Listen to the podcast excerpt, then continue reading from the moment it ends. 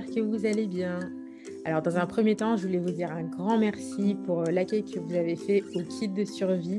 Euh, vraiment, je suis super contente parce que euh, bah, j'ai eu énormément d'écoute, j'ai eu énormément de partage aussi.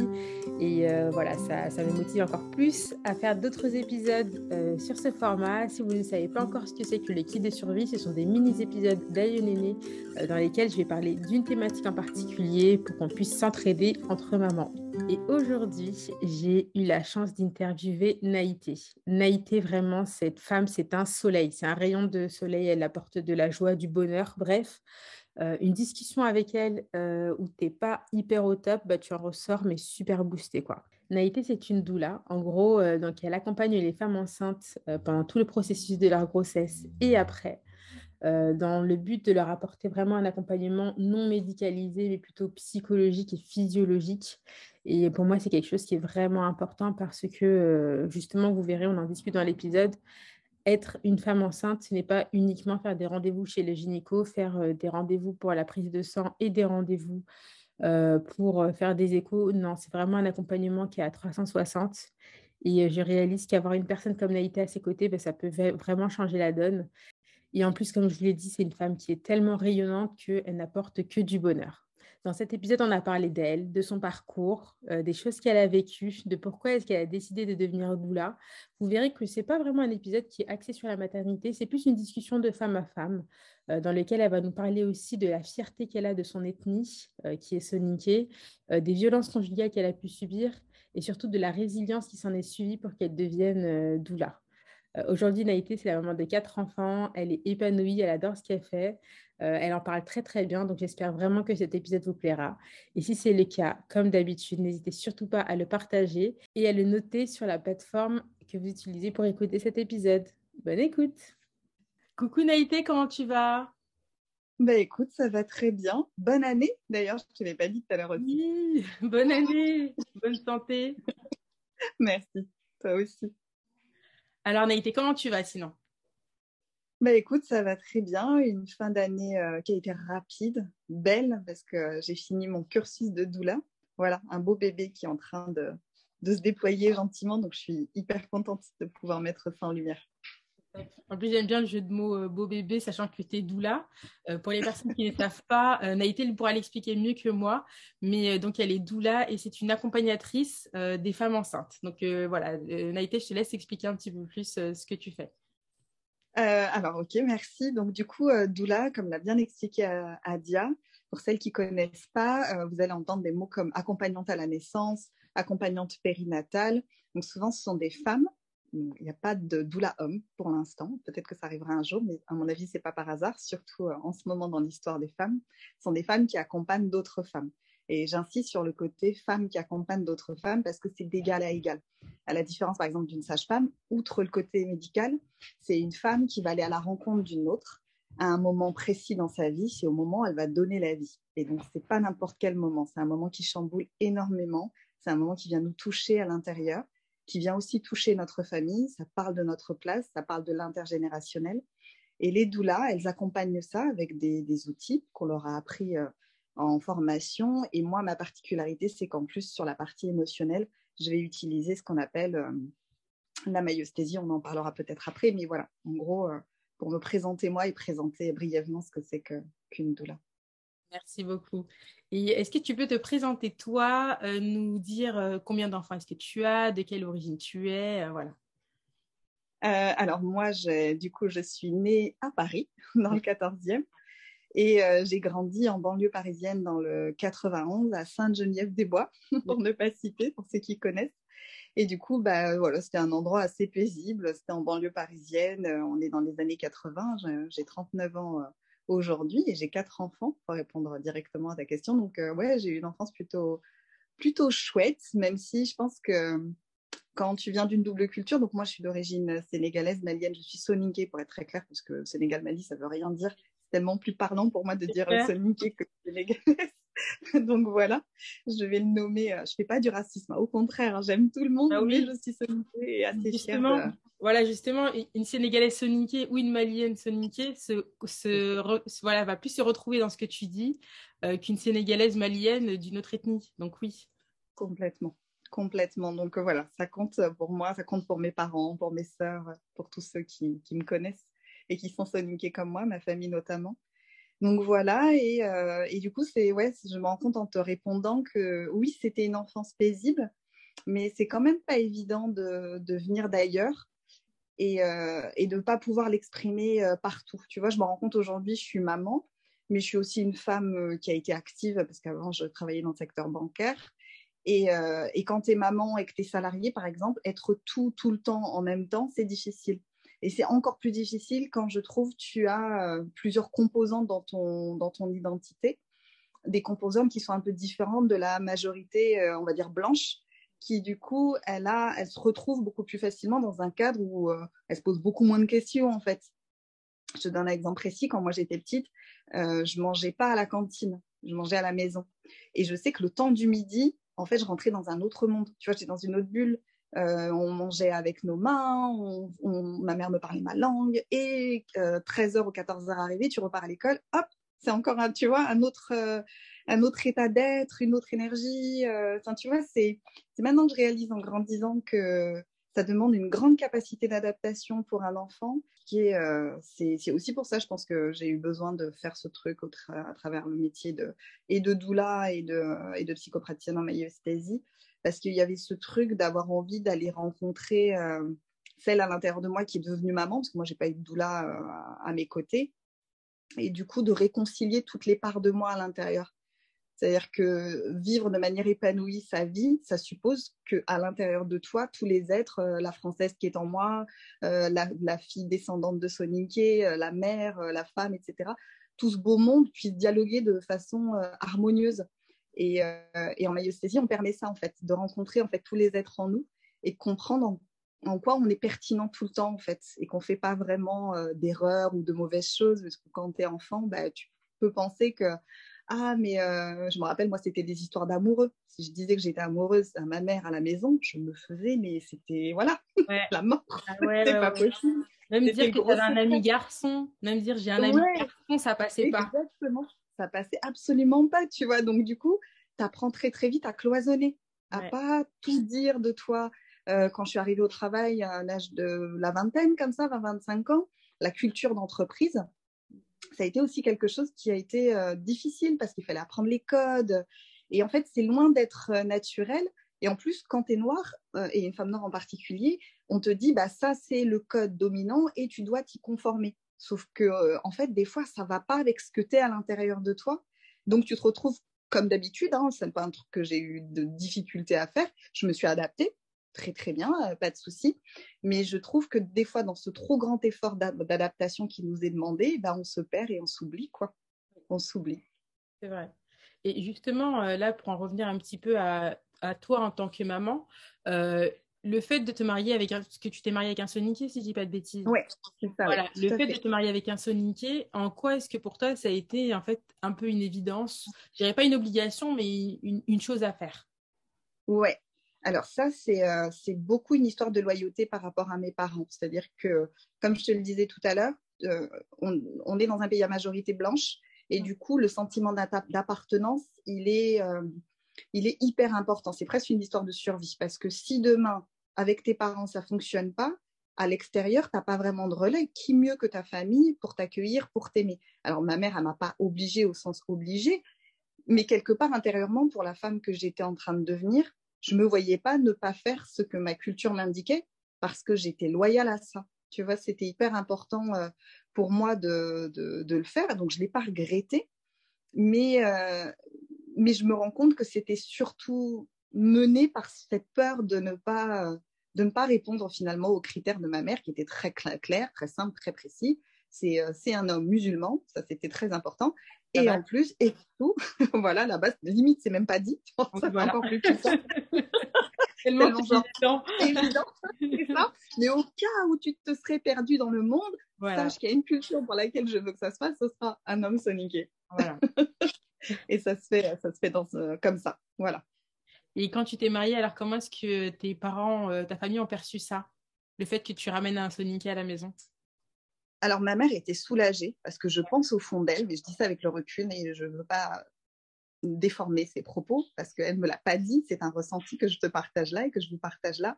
C'est le ressenti d'une femme qui, qui, qui, à mon avis, a dû se dire, bon, ils sont nés en France, ils ont été élevés en France, je fais du mieux que je peux pour moi aussi faire mon travail de mère et de transmettre du mieux que je peux nos, nos codes et notre culture qui est juste, vraiment juste. Et, euh, et, du coup, en même temps, je vois que ma fille, elle a grandi dans, des, dans, un, ouais, dans un pays blanc, avec des codes blancs, et, etc. etc. Est-ce qu'elle va pas se perdre? Et du coup, quand au final, je ramène un homme soniqué dans la famille, ma mère, je pense, elle est vachement soulagée. Elle se dit, euh, c'est bon, j'ai fait mon job de mère j'ai fait ce que j'avais à faire parce que bon, pour ça, nos papas, ils sont quand même pas très cool. Hein. C'est en gros, euh, si ça se passe mal, c'est ton enfant. Voilà. Et si ça se passe bien, c'est le bien, tu vois. Donc, Exactement. Euh, qui ont apporté une bonne éducation, qui ont fait de toi une bonne fille, qui est bien obéissante, etc. Mais voilà, s'il y a un truc qui va pas dans leur, en fonction de leur plan, là, c'est de la faute de ta maman qui a mal fait les choses, qui t'a influencé, etc. C'est dingue. C'est incroyable. Pour ça, ils sont vraiment incroyables. Ah et donc, du coup, bon, voilà, je, pense que ma mère, à ce moment-là, a dû se sentir soulagée. Mais le paradoxe, je ne sais pas si toi, tu l'as vécu du côté de ton père ou peut-être d'autres euh, l'ont vécu.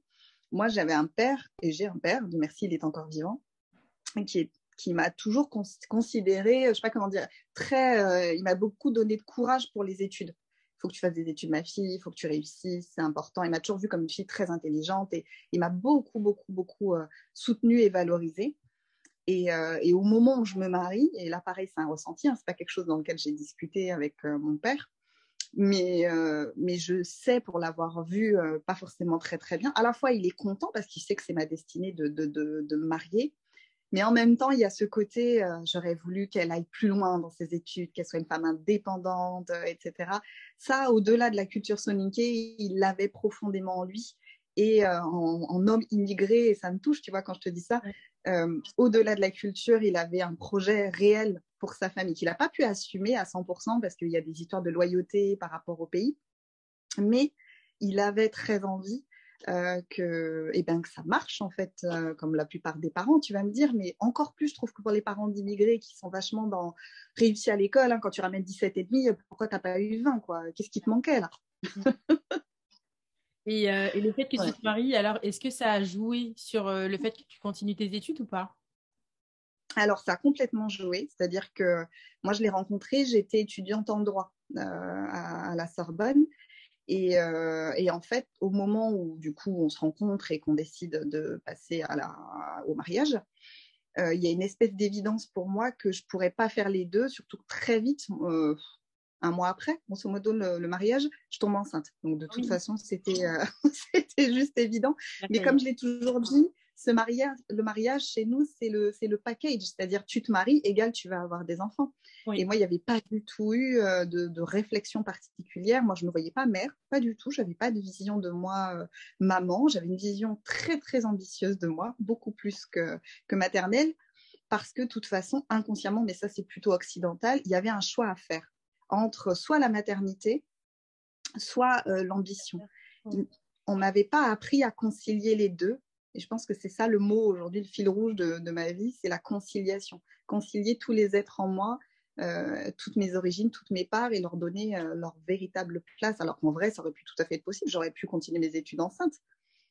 Mais ça s'est pas fait ça se, ça se fait. Et euh, même euh, dans l'épisode 6, je crois, si je dis pas de bêtises, euh, Daloba qui est interviewée, qui est tombée enceinte à 17 ans, qui a quand même passé son bac. Enfin voilà. Mais c'est vrai que nombreuses quand même sont les femmes qui font un choix à ce moment-là.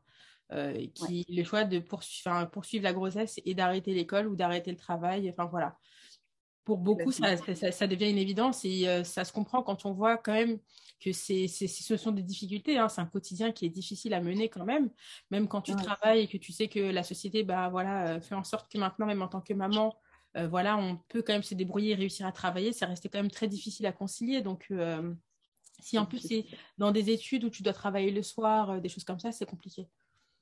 Bah, c'est-à-dire que c'est d'autant plus euh, difficile. Alors moi, j'étais avec un homme violent. Je n'ai pas de focus là-dessus particulier, euh, même si c'est important. Il n'est pas question de cacher cette information, parce que d'autres femmes peut-être le vivent euh, et, t'écoutent à travers ton podcast. C'est que ce qui est certain, dans le, la destinée d'une femme, un homme, euh, les, hommes sont les chevilles ouvrières de ça. Ce que je veux dire par là, c'est qu'aujourd'hui, peu importe le statut des femmes que nous sommes, dans toutes les, femmes qui sont dans des couples hétérosexuels et euh, dans nos cultures, c'est pareil aussi. Quand tu as un homme qui te soutient dans tes ambitions euh, professionnelles, ta charge mentale diminue automatiquement et le partage des tâches se fait peut-être pas de manière équitable, mais en tout cas, il se fait. Alors que quand on est dans une situation, et moi je, l'ai vécu, mais j'étais pas la seule, euh, mes sœurs euh, et, d'autres femmes de ma famille euh, l'ont vécu, elles se retrouvaient à devoir faire autant que quand si elles étaient mères au foyer, tout en ayant de l'ambition à l'extérieur. Parce que pour les hommes, qui, notamment le père de mes enfants, c'était pas pas important en fait cette vie professionnelle. Ce qui était important, c'était la vie dans le foyer. Et du coup, je devais d'abord être cette femme au foyer avant euh, d'envisager quoi que ce soit. Et je trouve que c'est important qu'on se le dise. Je le juge pas. Je dis pas c'est bien. Je dis pas c'est mal. Je dis juste redonner aux femmes leur euh, ben, redonner à César ce qui appartient à César. Les femmes font énormément et euh, particulièrement dans nos cultures où on t'invite beaucoup à avoir de la force. Nous, chez nous, on parle de mounier. il faut savoir supporter. Mounier, mounier, mounier. Ça, je l'ai entendu souvent, souvent. Ma mère me disait mounier, mounier. Et cet art de Mounier, c'est ce qui a fait que les femmes ont tenu. Elles ont réussi à faire des choses incroyables grâce à Mounier. Et s'il n'y avait pas ça, je ne pense pas qu'elles auraient survécu à quoi que ce soit. Donc ça, ça a fait naître de belles compétences. Mais il faut quand même le dire que c'est pas facile. C'est quand même hyper dur. Ouais. Et justement, moi, je voulais revenir sur ce que tu disais. Mounier, nous, on dit Mougne, mais bon, c'est la même chose. la même euh, chose. Au final, euh, c'est vrai que ça nous permet de pouvoir nous surpasser et de faire des choses qu'on n'est pas qu'on ne se sentirait pas capable de faire. Mais parfois mm. aussi, moi, je me dis, c'est à quel prix? Parce qu'on y, on peut, on y laisse notre santé mentale, on y laisse notre santé physique. Et quand on mm. voit, par exemple, euh, qu'il y a des formes de violence euh, que ma grand-mère a subies, euh, que ma mère va mm. subir, et ma grand-mère va lui dire, moi, je l'ai eu, donc tu supportes et que moi je vais subir, que ma mère va me dire c'était la même chose, tu supportes, c'est dur d'être une femme, il faut faire ci, il faut faire ça, faut. Enfin voilà, et il y a des fois où moi je suis d'accord et en même temps je suis pas d'accord avec ce avec ce mmh. cette façon de penser là parce que je me dis vraiment c'est euh, donner à la femme enfin demander à la femme de se sacrifier. Vraiment c'est un sacrifice euh, qui si, as la, si tu as la force mentale pour pour avancer ça va mais si tu l'as mm. pas, en fait, ça peut te briser. Complètement. Alors, c'est hyper juste. Moi, je, reviens juste sur un élément que tu as dit qui, pour moi, est extrêmement important. C'est qu'en fait, c'est comme si, là, quand tu viens de parler, il y avait deux Adia qui se présentaient. C'est-à-dire une qui dit Je suis, d'accord avec Mounier, c'est vrai, mm. maman, ma grand-mère, etc. Et il y en a une autre qui dit mais c'est pas du tout ok en fait non moi je n'ai pas envie euh, tu vois de ça et en fait pour toutes les femmes noires africaines que nous sommes les afrodescendantes ici en France il y a cette, euh, ce clivage à l'intérieur de nous et en fait c'est d'être ok avec le fait qu'on en a deux à l'intérieur de nous quand par exemple moi je racontais le, la, la, seule fois où j'ai réussi à raconter euh, la violence que je subissais la difficulté quand c'était des femmes noires c'était qu'on me renvoyait beaucoup à Mouni Mouni Mouni, Mouni, c'est comme ça le mariage, il va se calmer, etc., etc. Et quand tu racontes ça à une femme blanche, parce que j'ai des copines blanches autour de moi, c'est barre-toi de là, casse-toi, etc. Dans les deux cas, exactement. Dans les deux cas, la réponse, elle n'est pas satisfaisante pour celle que tu es, parce que je suis issue de femmes qui connaissent Mounier et je ne peux pas leur manquer de respect, entre guillemets, tu vois. Elles sont ma, elles sont mes ancêtres, donc j'ai besoin d'être aussi en accord avec elles. Et de l'autre côté, je suis née en France, mes copines blanches, quand elles me disent casse-toi, elles n'ont pas tort non plus, parce que quelque part, elles m'invitent aussi à me respecter. Et c'est là où nous, cette génération d'afrodescendantes, on a une espèce de troisième voie à créer, de troisième voie à offrir, de troisième euh, possibilité de réponse. C'est pas l'un ou l'autre, c'est l'un et l'autre. C'est le et qui va vraiment faire la différence. Et quand tu arrives à joindre les deux, moi pour ma part aujourd'hui, euh, je suis aujourd'hui, j'ai fait ma vie avec un homme blanc et Mounier, il est quand même dans ma vie parce qu'on peut aussi rentrer dans ce fantasme de se dire ah je suis avec un homme blanc, Mounier, pouf, rien à cirer. Non, Mounier est toujours là. Mounier ne nous quittera jamais parce que c'est un, un fondement du couple que ce soit un couple violent qui est un extrême ou un couple un peu plus classique dans lequel bah, on discute, on échange, on partage, etc. Le fait d'avoir cette, euh, cette fondation dans, presque dans mes, dans mes gènes, j'ai envie de te dire, de Mounier, ça permet à, un couple de se solidifier. Donc, je n'ai pas rejeté Mounier, au contraire. Mais en même temps, j'y ai mis aussi ma partie euh, européenne qui fait que je suis avec un homme qui me soutient dans, le fait bah, d'avancer, de, de, de, réussir, d'être soutenu, etc. Non pas que j'aurais pas pu le trouver chez un homme noir, c'est pas ce que je veux dire par là, c'est que ça a répondu à mon besoin à moi euh, d'européenne, parce qu'il faut le reconnaître, d'être soutenue, d'avoir envie de, de, réussir à l'extérieur de mon foyer sans avoir à souffrir. Parce que nos mères sont ambitieuses, mais elles, elles sont prêtes à réussir tout en souffrant. Moi, j'ai dit non, je prends la première partie de la phrase, le reste, euh, non, ça va aller. on s'en passera, on a le droit de dire non à ça. C'est vrai. Et justement, euh, qu'est-ce qui t'a donné envie de devenir doula alors? Alors, ce qui m'a donné envie de, devenir doula, c'est une expérience un peu particulière que j'ai eue à mon troisième enfant. Alors, comme je te l'ai dit, moi, j'ai vécu malheureusement dans de la violence physique, etc. Donc, euh, je la nommais pas. Comme beaucoup de femmes, elle était secrète, elle était intérieure, elle était vécue dans, à l'ombre de mon foyer. Il se passait euh, rien. Et à ma troisième grossesse, j'ai vécu une grossesse pathologique parce que j'ai eu quatre enfants extrêmement rapprochés. Donc, euh, inutile de te dire que mon corps était extrêmement fatigué. Et donc, on me propose d'avoir une sage-femme qui vienne à, la maison. Et cette sage-femme, à un moment, elle va quitter sa posture, on va dire, euh, que médicale. Bien sûr qu'on était dans le médical, mais je pense qu'elle détecte qu'il y a de la violence, mais elle peut pas le dire non plus, tu vois, parce que moi, je lui avoue pas non plus. Donc, elle rentre avec moi dans une espèce de forme d'accompagnement, parce qu'elle elle était fasciathérapeute. Et donc là, je réalise quand... Alors, la fasciathérapie, en fait, c'est euh, à l'intérieur du corps, euh, je ne sais pas comment l'expliquer, à l'intérieur du corps, en fait, en plus de tes organes, tu as ce qu'on appelle des fascias qui s'ouvrent ou qui se referment en fonction des émotions que tu ressens. Donc c'est vraiment toute une technique qui s'apprend, euh, que les kinés connaissent et que du coup certaines sages-femmes euh, maîtrisent. Donc en fait, elles sentent dans mon corps, en fait c'est une forme de détente et de relaxation, elles sentent dans mon corps qu'il y a des choses qui se passent, qui se sont fermées, etc. Donc on a, on vit un accompagnement qui n'est pas du tout médical, ou pas que, parce que évidemment elle prend ma tension, etc. Mais c'est vraiment secondaire. Et là, je découvre une autre forme d'accompagnement et je vis une grossesse complètement différente. Ça me donne une force, une énergie que, euh, alors que je vis euh, quand même la violence à côté, que j'avais jamais vécu dans mes deux grossesses précédentes. Et c'est pareil pour la, pour la dernière, même si euh, j'ai pas eu bénéficié d'accompagnement. Je me rends compte que je suis, bah, que je suis forte en fait, que je suis capable de d'être une bonne maman, entre guillemets, parce qu'elle aussi me permet de toucher ça du doigt. Et ça fait chemin, c'est-à-dire c'est elle qui pose la graine. À ce moment-là, je connais même pas le métier de doula, euh, quoi que ce soit, ça me parle pas du tout. Et la deuxième étape qui va être décisive, c'est euh, quand je découvre le massage, en fait. Je, me suis formée au massage et euh, j'ai fait du coup du massage prénatal et euh, sans connaître encore le métier de doula. Et là, je m'aperçois de la grande solitude, euh, alors que je l'ai vécu moi-même, hein, mais tu vois, quand on te met pas le doigt dessus, même si tu le vis, tu peux pas le nommer en fait. Et là, je m'aperçois de la grande solitude des femmes euh, enceintes et, et, du besoin qu'elles ont d'être entourées, d'être soutenues pendant cette période, et qu'en fait, la partie médicale, elle est vraiment pas suffisante absolument pas suffisante. Et de l'autre côté, souvent les gens disent Ah, mais si t'es doula, c'est que t'es psy. Mais non, c'est pas pareil parce que la psy, elle va venir travailler sur des pathologies, souvent. Des, du burn-out, du stress, de la, dépression, qu'elle soit postpartum ou pas, parce qu'on peut, on peut vivre aussi une dépression pendant la grossesse. Donc, on est vraiment sur du pathologique. la doula, en fait, elle, accompagne la vie, en fait, la vie qui se passe pendant, euh, pendant la grossesse et, pendant la, et après, et, et même avant, parce qu'il y en a qui travaillent aussi sur le désir d'enfant. Du coup, c'est c'est vraiment cet accompagnement de femme à femme, une transmission aussi de femme à femme. je ne dis pas que toutes les doulas ont des enfants, mais beaucoup ont des enfants.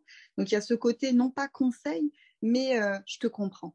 Voilà, c'est presque comme ça que j'ai envie de le résumer. C'est vraiment une autre femme qui te comprend. C'est un espace dans lequel elle te, elle t'offre la possibilité euh, bah, d'être entendue et comprise comme tu pourras jamais vraiment l'être complètement ailleurs. Parce que quand tu vas à l'hôpital, tu es une patiente. Moi, je trouve que les mots ont du sens, ça résonne moi, je me sens pas patiente quand, enfin, quand je suis enceinte, je me sens pas malade. Moi, je fais de l'hyperméthèse gravidique, donc euh, je vomis du début à la fin. Donc oui, j'ai un peu un côté patiente.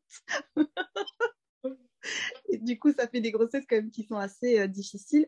Et si en plus émotionnellement t'es pas t'es pas soutenu, c'est quand même hyper compliqué. C'est vrai. C'est vrai que même quand on arrive par exemple chez la sage-femme ou chez la gynéco qui va nous poser des questions, j'ai remarqué que la première chose qu'ils demandent c'est est-ce que ça va? Pour voir aussi un petit peu ton état euh, euh, psychologique, savoir comment tu vas. Mais toi-même, même si ça va pas, tu sais que tu n'es pas là pour discuter en fait de ton état. Et même si tu veux en parler un petit peu, bah il y a d'autres personnes derrière et tu sais que voilà, le temps est compté et que il faut faire vite. Donc voilà, même si tu tombes sur quelqu'un qui est à l'écoute, euh, c'est vrai que c'est toujours un peu compliqué parce que tu sais qu'à la base, tu n'es pas là pour ça. Tu es là pour faire une écho, tu es là pour, euh, pour euh, voilà, subir un acte médical, enfin subir. Tu es là pour un acte médical, mais tu n'es pas là pour parler vraiment de tes états d'âme. Donc c'est vrai que c'est là qu'on sent que le travail que tu fais est vraiment important et nécessaire.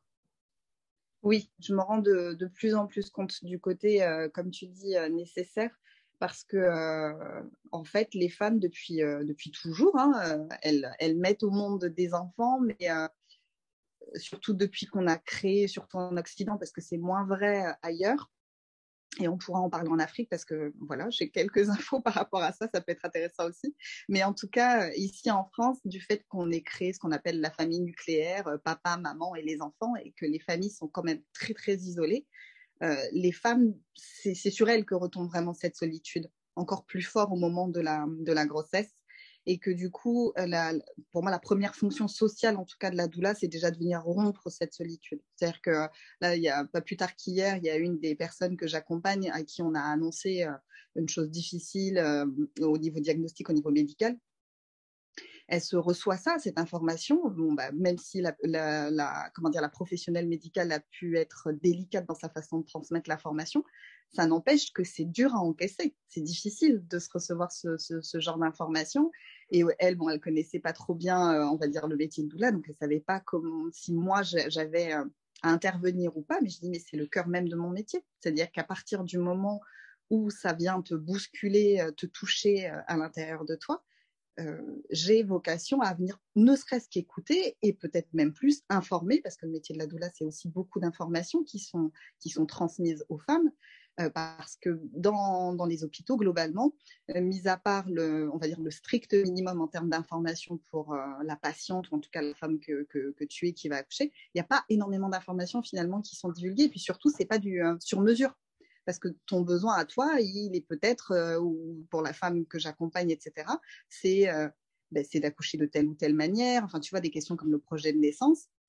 C'est beau, c'est écrit sur le papier, mais pour que ça soit vivant, souvent, on a besoin d'un regard extérieur, d'un tiers qui nous permette de, de le porter, ce projet, de l'animer, d'être le garant de ça, parce que le conjoint à côté, euh, lui, bah, lui aussi, il vit un moment émotionnellement très, très éprouvant. Donc, lui demander d'être le gardien de ça, c'est quand même hyper compliqué.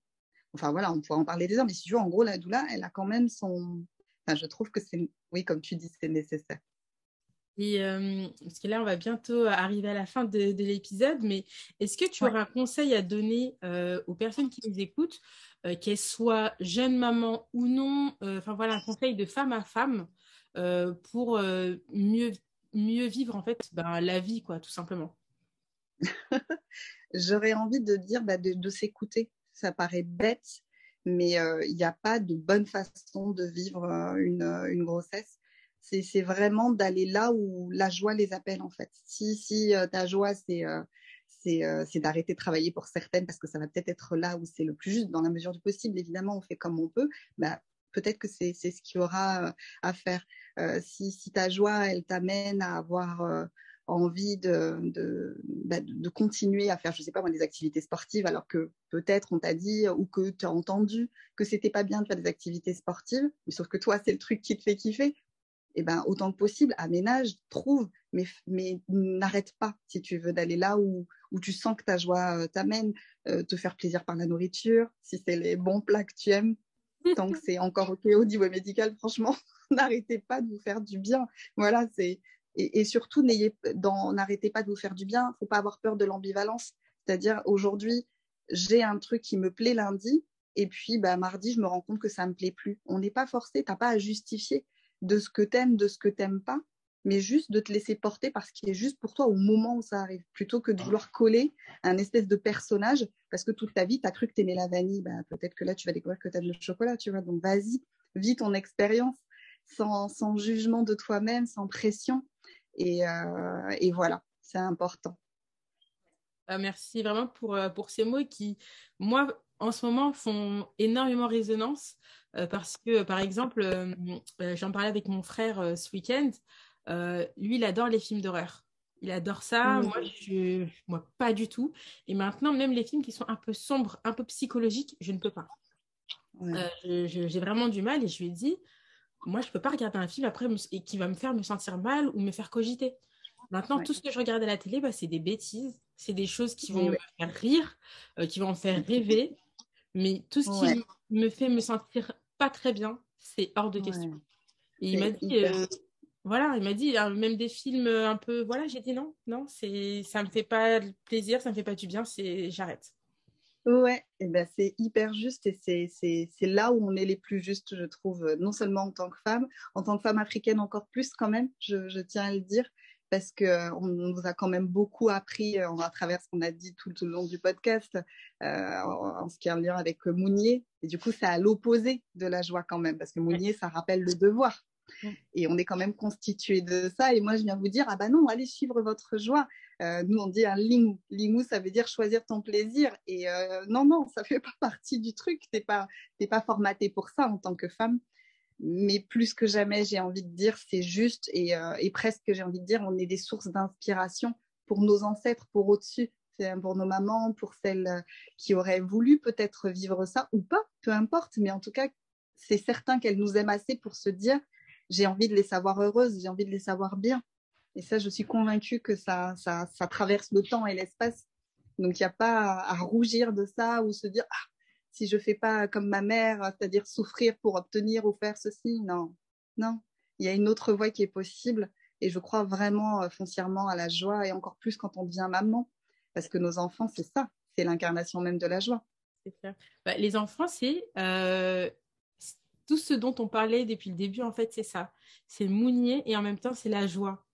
Euh, voilà, tout ce qu'on doit faire pour eux, la, façon dont, pas, dont, on doit se battre, mais vraiment tout ce qu'on fait pour eux, euh, qui peut être mm. pour nous perçu comme un sacrifice ou pas d'ailleurs. Euh, mais à côté de ça, le bonheur qui nous, qui nous donne et qui la joie qui, qui, qui nous apporte, c'est vrai que c'est une ambivalence et ça rentre en fait dans le cadre de tout ce qu'on a dit. Oui, complètement. C'est exactement ça. Et c'est beau que tu l'aies souligné de cette façon-là parce que c'est vrai, il y a, y a, les deux à la fois dans, dans notre devoir de parents, dans ce mounier qui est important, qu'on ne redit pas, mais en même temps, pour pas que nos enfants culpabilisent d'être heureux, parce que finalement, eux, ils ont des choses que même nous, on n'a pas eu quand on était enfants. et eh ben, ils ont besoin de nous sentir joyeux. Sinon, même eux, il y a quelque chose qui va se retenir et qui peut se rétracter à l'intérieur. Mais si tu vois ta mère faire tout ce qu'elle fait, mais qu'en plus, double joie, elle aussi, elle est joyeuse, oh, mais c'est le bonheur absolu. C'est le bonheur absolu pour un enfant. Oui, c'est clair. Naïté, on va s'arrêter là sur ces mots. Vraiment, merci beaucoup. Euh, c'était super intéressant. Enfin, voilà, le, fait de pouvoir parler comme ça de, de, nos différentes cultures et de ce qu'elles nous imposent de faire euh, et qu'on accepte de faire de façon volontaire, même si on sait que ça peut être dur quand même au quotidien, bah, ça fait plaisir de, pouvoir en discuter parce que euh, on se sent souvent un petit peu seul. On se dit voilà, enfin, est-ce qu'il y a d'autres femmes qui le vivent? Et bah la preuve, hein, tu vois, t'es soniquée, je suis mandingue, euh, tu vis à Toulouse et moi à Paris, et au final, on vit exactement la même chose. Ouais, complètement. Et on est des millions, j'en suis sûre, à vivre, à vivre ça euh, dans la culture africaine au minimum et même dans l'humanité entière, si tu veux mon avis. Ok, d'accord. Malaïté, je te dis merci beaucoup. Je te fais des gros bisous et je te dis à bientôt. Gros bisous. À bientôt. Prends soin de toi, Adia. Merci. Si cet épisode vous a plu, n'hésitez surtout pas à le partager et à me mettre 5 étoiles sur Apple Podcast, ça me fera super plaisir. N'hésitez pas également à me rejoindre sur Instagram. Là-bas, je partage des phrases de motivation, des astuces au quotidien, on discute et on se construit une vraie communauté. Le nom de ma page est Ayonene Podcast. À tout de suite